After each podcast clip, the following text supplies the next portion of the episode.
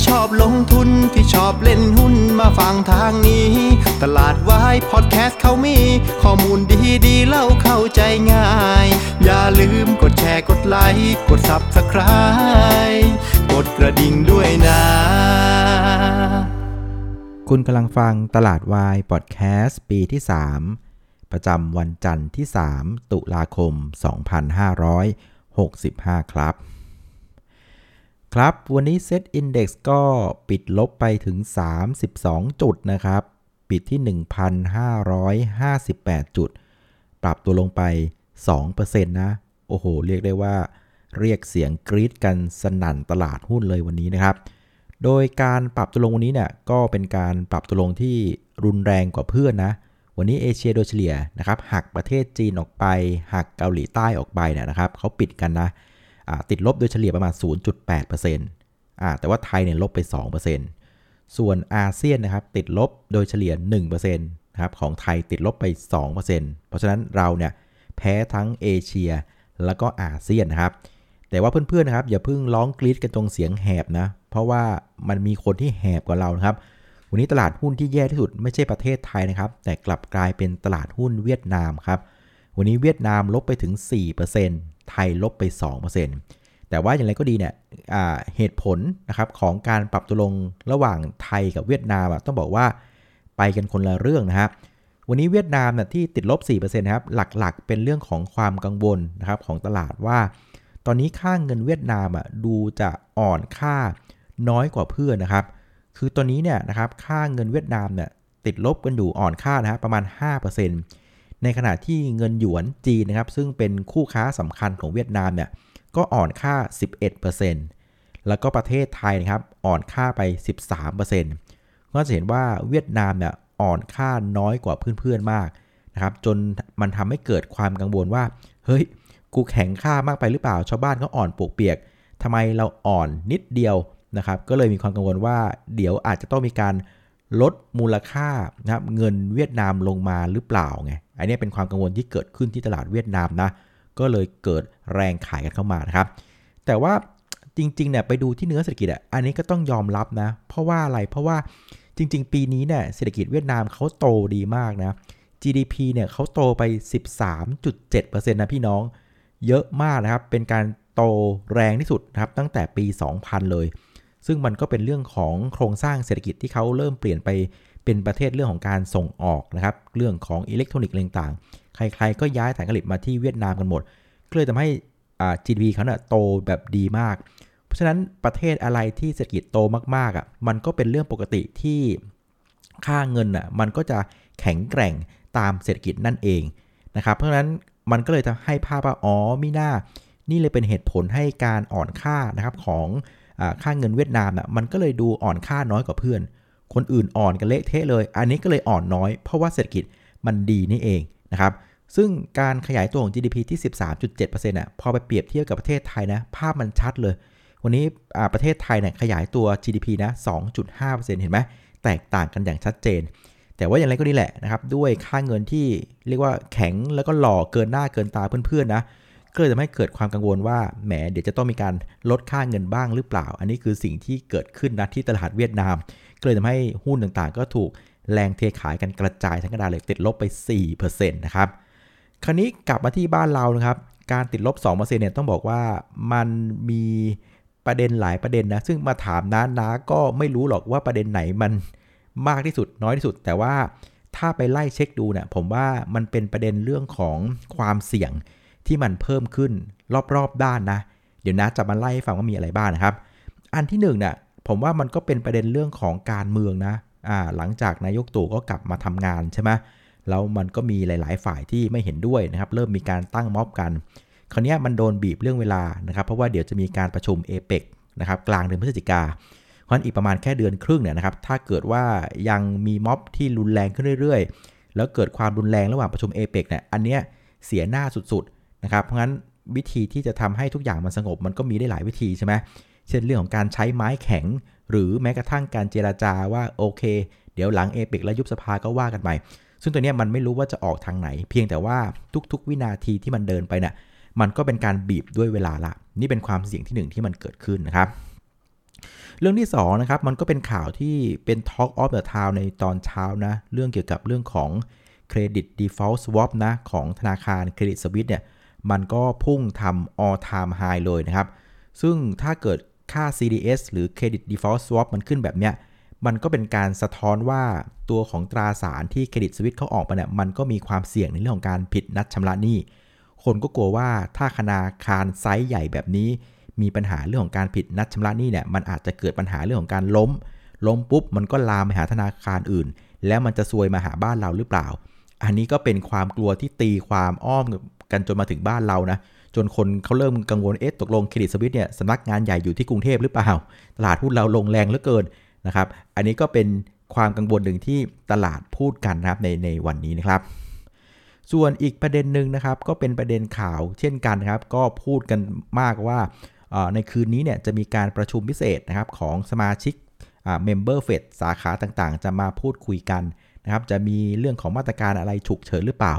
มันก็จินตนาการกันไปไกลนะครับ แต่หลายๆ คนก็บอกว่าเอ๊ะจริง ๆ เรื่องของการประชุมเนี่ยมันประชุมกันทุก 2 สัปดาห์อยู่แล้วทุก ๆ วันจันทร์นะ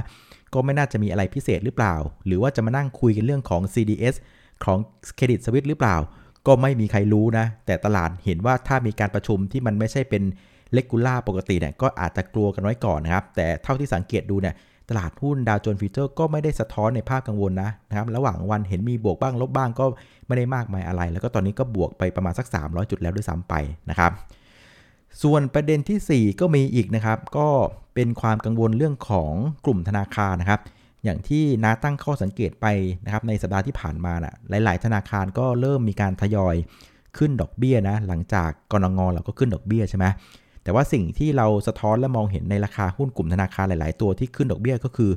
ราคาหุ้นไม่ขึ้นเลยกับกลายเป็นราคาหุ้นที่ปรับตัวลงนะครับคือขึ้นวันเดียววันแบงก์กรุงเทพบอก จากนั้นก็ปรับตัวลงกันหมดนะครับคนก็เริ่มตีความว่าแหมถ้าธนาคารพาณิชย์เริ่มขึ้นดอกเบี้ยแบบนี้ มันจะไปลดทอนกำลังซื้อของประชาชนหรือเปล่า แล้วมันจะทำให้เศรษฐกิจที่กำลังฟื้นเนี่ยมันสะดุดหรือเปล่า ก็เป็นอีกหนึ่งความกังวลที่มันเกิดขึ้นนะครับเริ่มพูดคุยกันมากขึ้น ส่วนอันที่ 5 ก็มีอีกนะเยอะเหลือเกินนะครับ ก็เป็นเรื่องของความกังวลเรื่องของฝนตกหนักนะโอ้ตอนนี้อะไรสารพัดอย่างก็เอามาเป็นความกังวลของตลาดหุ้นได้หมดนะครับ คนก็กังวลว่าโอ้โหกรุงเทพน้ำนนทบุรีเนี่ยฝนตกหนักน้ำท่วมอย่างบ้านผมเนี่ยโอ้โหเฉียดไปเหมือนกันนะ คนก็กังวลว่าเนี่ยมันจะทำให้กระทบกับเรื่องของเศรษฐกิจอะไรกันหรือเปล่า ก็เริ่มมีความหลอนกันนะครับ แล้วเห็นเขาบอกว่าทางฝั่งตอนเหนือใช่ไหมเชียงใหม่ลำพูนลำปางอะไรต่างๆก็ฝนตกค่อนข้างหนัก ก็กังวลว่าน้ำมันจะไหลลงมา แล้วทำให้ประสบปัญหากัน ก็กลัวกันไปหมดนะครับ ส่วนอันที่ 6 ก็มีอีกแล้วนะครับ ก็เป็นเรื่องของคนกังวลว่าวันที่ 30 กันยาใช่ไหมเป็นเรื่องของปีปฏิทินของราชการกันนะครับ ก็ข้าราชการก็จะเกษียณกันตอนเดือนกันยา คนก็กังวลว่าเนี่ย อเขาก็เสียณแล้วนะ่ะไอ้เงินที่สำรองไว้เลี้ยงชีพเนี่ยจะต้องมีการปาขายหุ้นในกระดานหรือเปล่านะครับซึ่งเท่าที่ผมเข้าใจนะ่ะส่วนใหญ่เงินทุนสำรองเลี้ยงชีพหรือกบขเนี่ยเขาลงในหุ้นน้อยนะส่วนใหญ่เขาจะไปลงในตราสารหนี้และที่สำคัญคือเรื่องของกองทุนที่เป็นลักษณะ provident fund แบบเนี้ยเขาอนุญาตให้คนที่ออมนะ่ะสามารถออมต่อในกองทุนก็ได้ ไม่จำเป็นจะต้องรีบออกมาขาย นึกออกมาแล้วผมก็ไปย้อนดูนะ ตอน 30 กันยาข้ามมาที่วันที่ 1 ตุลาตอนปีที่แล้วอะ่ะตลาดหุ้นมันก็ไม่ได้เละเทะแบบนี้นะ มันแทบจะปิดอยู่ที่เดียวกันไม่ได้มีวอลลุ่มบ้าบออะไรประมาณนี้นะ ฉะนั้นประเด็นนี้ก็ก็ไม่น่าจะใช่นะครับ สุดท้ายเนี่ยผมว่าสงสัยเนี่ยมันจะเป็นประเด็นที่ 7 นะ หลังจากอ่านมา 6 ข้อนะผมว่ามันต้องเป็นประเด็นเนี้ยนะครับก็คือประเด็นที่ว่าโครงสร้างตลาดหุ้นบ้านเราเนะ่ยหลักๆ แล้วนะมันก็คงหนักมืออยู่ในอยู่ในพี่ๆนักทุนสถาบัน นะครับซึ่งพี่ๆนักทุนสถาบันอะเวลาแกได้ข้อมูลเยอะๆนะครับเยอะเยอะมากเกินไปหรือเปล่าไม่แน่ใจคราวนี้พอข้อมูลเยอะความเสี่ยงที่มันในเชิงลบมากขึ้นแล้วเขาไม่สามารถประเมินความเสียหายของความเสี่ยงเหล่านี้ได้นะนะครับเขาก็วิธีปิดความเสี่ยงที่ดีที่สุดก็คือเรื่องของการลดน้ำหนัก อันนี้ก็เป็นไปได้ว่าสารพัดความเสี่ยงที่ผมเล่ามา 6-7 ข้อเนี่ยนะครับหลาย ๆ ข้อมันมันประเมินน้ำหนักความเสี่ยงยากจริง ๆ ว่ามันจะเสียหายอะไรกันขนาดไหน ก็อาจจะเป็นหนึ่งในทางเรื่องของนักศึกษาบันในเรื่องของการลดน้ำหนักลงมาเพื่อความปลอดภัยในพอร์ตการลงทุนของเขาหรือเปล่า ก็อาจจะเป็นข้อนี้นะ ผมเดาว่าน่าจะเป็นข้อนี้เป็นหลักนะ ก็ภาพก็น่าจะเป็นประมาณนี้นะครับ คราวนี้เรามาดูการเคลื่อนไหวของเซตอินดี x นะครับ ตอนเช้าเราก็เปิดเรียกว่าออกข้างแล้วกันนะครับ แล้วก็ปริ่มปริ่มอยู่ในแดนบวก เล่นอยู่ในแดนบวกได้ประมาณสักเอ่อ20 นาทีนะครับ จากนั้นก็ลงกันทางเดียวเลย ซึ่งสิ่งที่สังเกตเห็นในวันนี้เนี่ยแรงขายหุ้นเนี่ยค่อนข้างหนักมากนะครับในหุ้นที่เป็น Big Cap ขนาดใหญ่ แล้วก็ทำให้ SET Index วันนี้เรียกว่าเป็นแดงเต็มแท่งเลยแล้วกันนะครับ ไปปิดแทบจะโลเลย 1,558 จุดนะครับแล้วก็เป็นการลงพร้อมกับวอลลุ่มด้วยนะครับ วันนี้มูลค่าการซื้อขายก็เพิ่มขึ้นถึง 32%นะครับก็แดงเต็มแท่งพร้อมกับวอลลุ่มนะครับ คราวนี้มาดูหุ้นที่ช่วยพยุงตลาดในแดนบวกวันนี้นะ ต้องบอกว่าจริงๆ แทบจะไม่มีนะ วันนี้พระเอกมีคนเดียวคือปทสพนะครับบวกไป 2.5%ก็เป็นการเก็งกำไรในประเด็นเรื่องของกลุ่ม OPEC Plus จะมีการประชุมกันในวันที่ 5 ตุลา แล้วข่าวมันก็หลุดออกมาว่า OPEC นะคิดจะลดกำลังการผลิตถึง 1 ล้านบาร์เรลต่อวันเลย นะครับซึ่งถือว่าเป็นการเพิ่มขึ้น 10 เท่านะจากการประชุมรอบที่แล้วนะที่เขาลดกัน 1 0 0 0 0แสนบาร์เรลต่อวันรอบนี้จะมา 1 ล้านบาร์เรลต่อวันนะเดี๋ยวก็ดูว่าจะลดกันได้จริงหรือเปล่านะครับส่วนกลุ่มหุ้นที่กดตลาดในเชิงลบวันนี้ก็ส่วนใหญ่ก็เป็นทั้งกระดานนะแต่ตัวที่หนักที่สุดก็จะเป็นตัวของ Delta นะครับก็ปิดลบไป 5%นะครับ g u f Energy ปิดลบไปเกือบเกือบ4%แล้วก็มีคู่หูที่น่าจับตาก็คือตัวของ Macro กับ CPO นะ Macro เนี่ยลบไป 5% CPO ลบไป 3%ก็ยังคงมีประเด็นแรงกดดันจากเรื่องของการที่จะไปซื้อกิจการบริษัทค้าปลีกในอินเดียที่กดดันด้วยนะครับ ซึ่งเขาบอกว่าก็ใกล้ที่จะได้ข้อสรุปแล้วนะครับ เพราะฉะนั้นสรุปภาพรวมในวันนี้เนี่ยหน้าหุ้นส่วนใหญ่นะก็ปรับตัวลงกันหมด โดยเฉพาะหุ้น Big Cap นะ กลุ่มที่พยุงตลาดได้ก็จะเป็นพวกของน้ำมันต้นน้ำอย่างตัวของปทสพเป็นต้นนะครับ คราวนี้เรามาดูกลุ่มผู้เล่นในตลาดนะครับ ก็มาแบบนี้เนี่ยก็เป็นพี่กองนะครับ วันนี้พี่กองก็ขายหุ้นไป 13,412 ล้านบาทนะครับ โทษฐานที่มีข้อมูลเยอะนะครับ แล้วอมหุ้นอมอะไรไว้ค่อนข้างเยอะ ก็เลยเป็นภาพของการขายนะ ก็รวมกันขาย 2 วันก็ 14,600 กว่าล้าน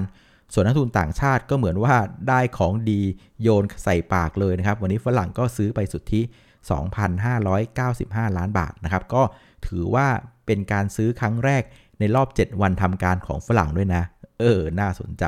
เพราะฉะนั้นพฤติกรรมวันนี้เนี่ยก็ผมว่าพี่ๆนักทุนสถาบันน่าจะเป็นอารมณ์ของการตกใจนะครับ หลังจากเห็นประเด็นความเสี่ยงหลาย ๆ อย่างมันก็เพิ่มขึ้นเรื่อย ๆ รอบ ๆ ด้านนะนะครับ ก็ลักษณะของการ play safe นะครับเป็นการลดน้ำหนักเอาไว้ก่อน ไว้ถ้าเกิดว่าประเมินขนาดของความเสี่ยงผลกระทบที่มันประเมินได้นะผมว่าเขาก็น่าจะกลับมา หยุดขายหรืออาจจะกลับมาซื้อคืนนะครับก็อยู่ที่การประเมินของพวกเขานะครับส่วนพี่ฝรั่งก็เป็นลักษณะของการตกใจนะเห็นหุ้นลงมาแรงก็ซื้อหุ้นกันไปนะครับส่วนมูลค่าซื้อขายวันนี้นะครับก็อยู่ที่ 82,448 ล้านบาทนะครับก็เพิ่มขึ้น 32%จากเมื่อวานนี้นะครับสุดท้ายนะครับมาสู่ประเด็นที่จะส่งผลต่อตลาดหุ้นบ้านเราในวันพรุ่งนี้นะครับ ตอนนี้เนี่ยนะครับประมาณสัก3ทุ่ม4นาทีนะครับ ตลาดหุ้นที่อเมริกาตอนนี้ก็ ยังไม่เปิดนะ แต่ว่าดาวโจนส์ฟิวเจอร์ตอนนี้บวกไป 277 จุดนะ บวกกันประมาณสักเกือบเกือบ1%นะครับ อันนี้ก็อาจจะพอตีความได้ว่าประเด็นของที่เราคุยกันอย่างเครดิตสวิตเนี่ยอาจจะยังไม่ได้รุนแรงขนาดนั้นหรือเปล่านะครับ เพราะว่าเห็นฝั่งของ CEO เขาก็ออกมาปฏิเสธนะ พอหันไปดูตลาดหุ้นในฝั่งยุโรปเองอะอาการก็ คล้ายๆกันนะครับ ตอนนี้อังกฤษบวกอยู่ 0.2%เยอรมันบวกมา 0.4 ฝรั่งเศสบวกมา 0.2 อิตาลีบวกมา 1%นะครับ ก็ฝั่งฝั่งของยุโรปน่ะก็ส่วนใหญ่จะเป็นแดนเขียวด้วยซ้ำไป ขณะที่นะครับคืนนี้ก็เริ่มมีการรายงานตัวเลขเศรษฐกิจของอเมริกาอีกแล้วนะครับ วันนี้ก็จะมีตัวเลขของ PMI ภาคการผลิต ซึ่งล่าสุดก็ออกมาที่ 52 จุดนะ แล้วมันก็ดีกว่าตลาดคาดอีกครั้งหนึ่งแล้วนะ มันก็เป็นการสะท้อนว่า เศรษฐกิจอเมริกามันก็มีความแข็งด้วยตัวของเมนเองนะ ซึ่งก็ไม่แน่ใจว่าตลาดจะชอบหรือเปล่า เพราะว่าหลังๆเนี่ยเหมือนตลาดไม่ค่อยชอบตัวเลขดีนะ เดี๋ยวมันจะดูว่าเศรษฐกิจแข็งแรงเกินไป แล้วมันจะไปกระตุ้นให้เฟดเขาขึ้นดอกเบี้ยแรงๆไง เดี๋ยวก็ต้องมาดูว่าตลาดดาวโจนส์จะมีเซหรือเปล่านะครับ แต่ว่าตอนนี้เนี่ยนะครับก็ดาวโจนส์ future บวกไป 300 แล้วก็ VIX Index ลงมา 4%ละนะครับ โอเคนะครับ ส่วนประเด็นที่3นะผมว่าไอ้เรื่อง Credit Suisse มันก็ถือว่ามีประเด็นที่ที่ต้องจับตานะ คือผมว่าถ้าเรื่องมันยังคงอยู่แค่ Credit Suisse นะครับตัว default swap ของเขาเนี่ยนะครับ มันก็ยังพอทนนะครับ แต่ว่าถ้าเกิดมันเริ่มมีข่าวธนาคารที่ 2 ธนาคารที่3เนี่ยผมว่าอันนี้อาจจะเป็นเรื่องใหญ่นะครับ เพราะฉะนั้นผมว่าเรื่องนี้เนี่ยยังเป็นเรื่องที่ก็วางใจไม่ได้นะเพียงแต่ว่าต้องจับตาเรื่องของกระบวนการ บริหารจัดการของเขารวมถึงว่าจะมีธนาคารที่ 2 3 4 ตามมาหรือเปล่านะครับ ก็ยังเป็นประเด็นที่ยังไว้ใจไม่ได้นะ อันนี้เรียนตรงๆนะครับโอเคเพราะฉะนั้นสรุปนะครับในเชิงของตัวอย่างแผนการเทรดนะ ถ้าเกิดว่าเราไปดูกราฟหุ้นเซตนะ คือถ้าเกิดเรามองว่าราคาหุ้นนะครับ กราฟต่างๆ มันก็สะท้อนสารพัดประเด็นเนี่ยนะครับ เราก็ต้องบอกว่าตัวนี้เซตอินเด็กซ์มันก็อยู่ในระหว่างทางของการปรับฐานลงมานะครับ แถมก่อนหน้านะ ตลาดหุ้นบ้านเราอะมันก็ดันแข็งกว่าชาวบ้านด้วยนะครับมันเวลาอะไรที่มันแข็งมากๆ เวลามันถูกปรับเนี่ยมันก็อาจจะปรับลงได้ค่อนข้างแรงอยู่เหมือนกันนะ แต่ว่าอย่างไรก็ดีเนี่ยอย่างที่เราเห็นดาวโจนวันนี้นะครับตอนนี้บวกอยู่ประมาณ 300 ตลาดหุ้นฝั่งยุโรปไม่แดงแล้วเป็นภาพเขียวซะส่วนใหญ่นะครับตัวเลข PMI ของอเมริกาก็ออกมาในโทนค่อนข้างดีผมคิดว่าตลาดหุ้นบ้านเราวันพรุ่งนี้ไม่น่าจะเป็นภาพลงแรงนะ ผมว่าน่าจะเป็นภาพของการหยุดลงซะมากกว่านะครับ แต่ถามว่ามันจะกลับตัวเป็น V shape เลยไหมเนี่ยผมว่า มันก็ยังไม่น่าขนาดนั้นนะ เพราะว่าหลาย ๆ ความเสี่ยงก็ต้องยอมรับว่า มันก็ยังไม่ได้เคลียร์นะ ทั้งเรื่องของการเมืองนะรับรัสเซียยูเครนนะครับหรือแม้กระทั่งเรื่องของ CDS ต่างๆเนี่ยมันก็ยังเป็นมีเขาเรียกว่ามีอันโนนค่อนข้างมากนะ การที่จะกลับไปแบบ V shape กลับไปที่เดิมเลยผมว่าอาจจะไม่ได้ขนาดนั้น อาจจะเป็นไม่ได้ว่าเต็มที่ก็ครึ่งแท่งนะของที่ลงวันนี้นะ แล้วก็เป็นภาพของการออกข้างเพื่อรอดูสถานการณ์ต่อไปนะ ภาพก็น่าจะเป็นประมาณนี้นะครับ เอาละวันนี้ก็น่าจะครบถ้วนประมาณนี้นะ วันนี้ขออภัยที่มาดึกไปนิดนึงนะพอดีกว่าจะเคลียร์งานเสร็จนะ ยังไงก็เป็นกำลังใจให้กับเพื่อนๆทุกคนนะ น่าเห็นใจเลยนักทุนสมัยนี้นะ เกิดมาในจังหวะที่ตลาดหุ้นมันมีข้อมูลข่าวสาร ทั้งเยอะทั้งเร็ว บางทีก็มากเกินไปแล้วก็เร็วเกินไปด้วยนะ มันก็เลยทำให้ตลาดหุ้นค่อนข้างผันผวนนะ ยังไงก็ตั้งสติใจเย็นๆนะ คิดว่าน่าจะสามารถผ่านสถานการณ์แบบนี้ไปได้นะครับ โอเคนะ วันนี้ก็ประมาณนี้แล้วกันนะครับ เดี๋ยวพรุ่งนี้กลับมาเจอกันใหม่ครับ วันนี้ลาไปก่อนครับ สวัสดีครับ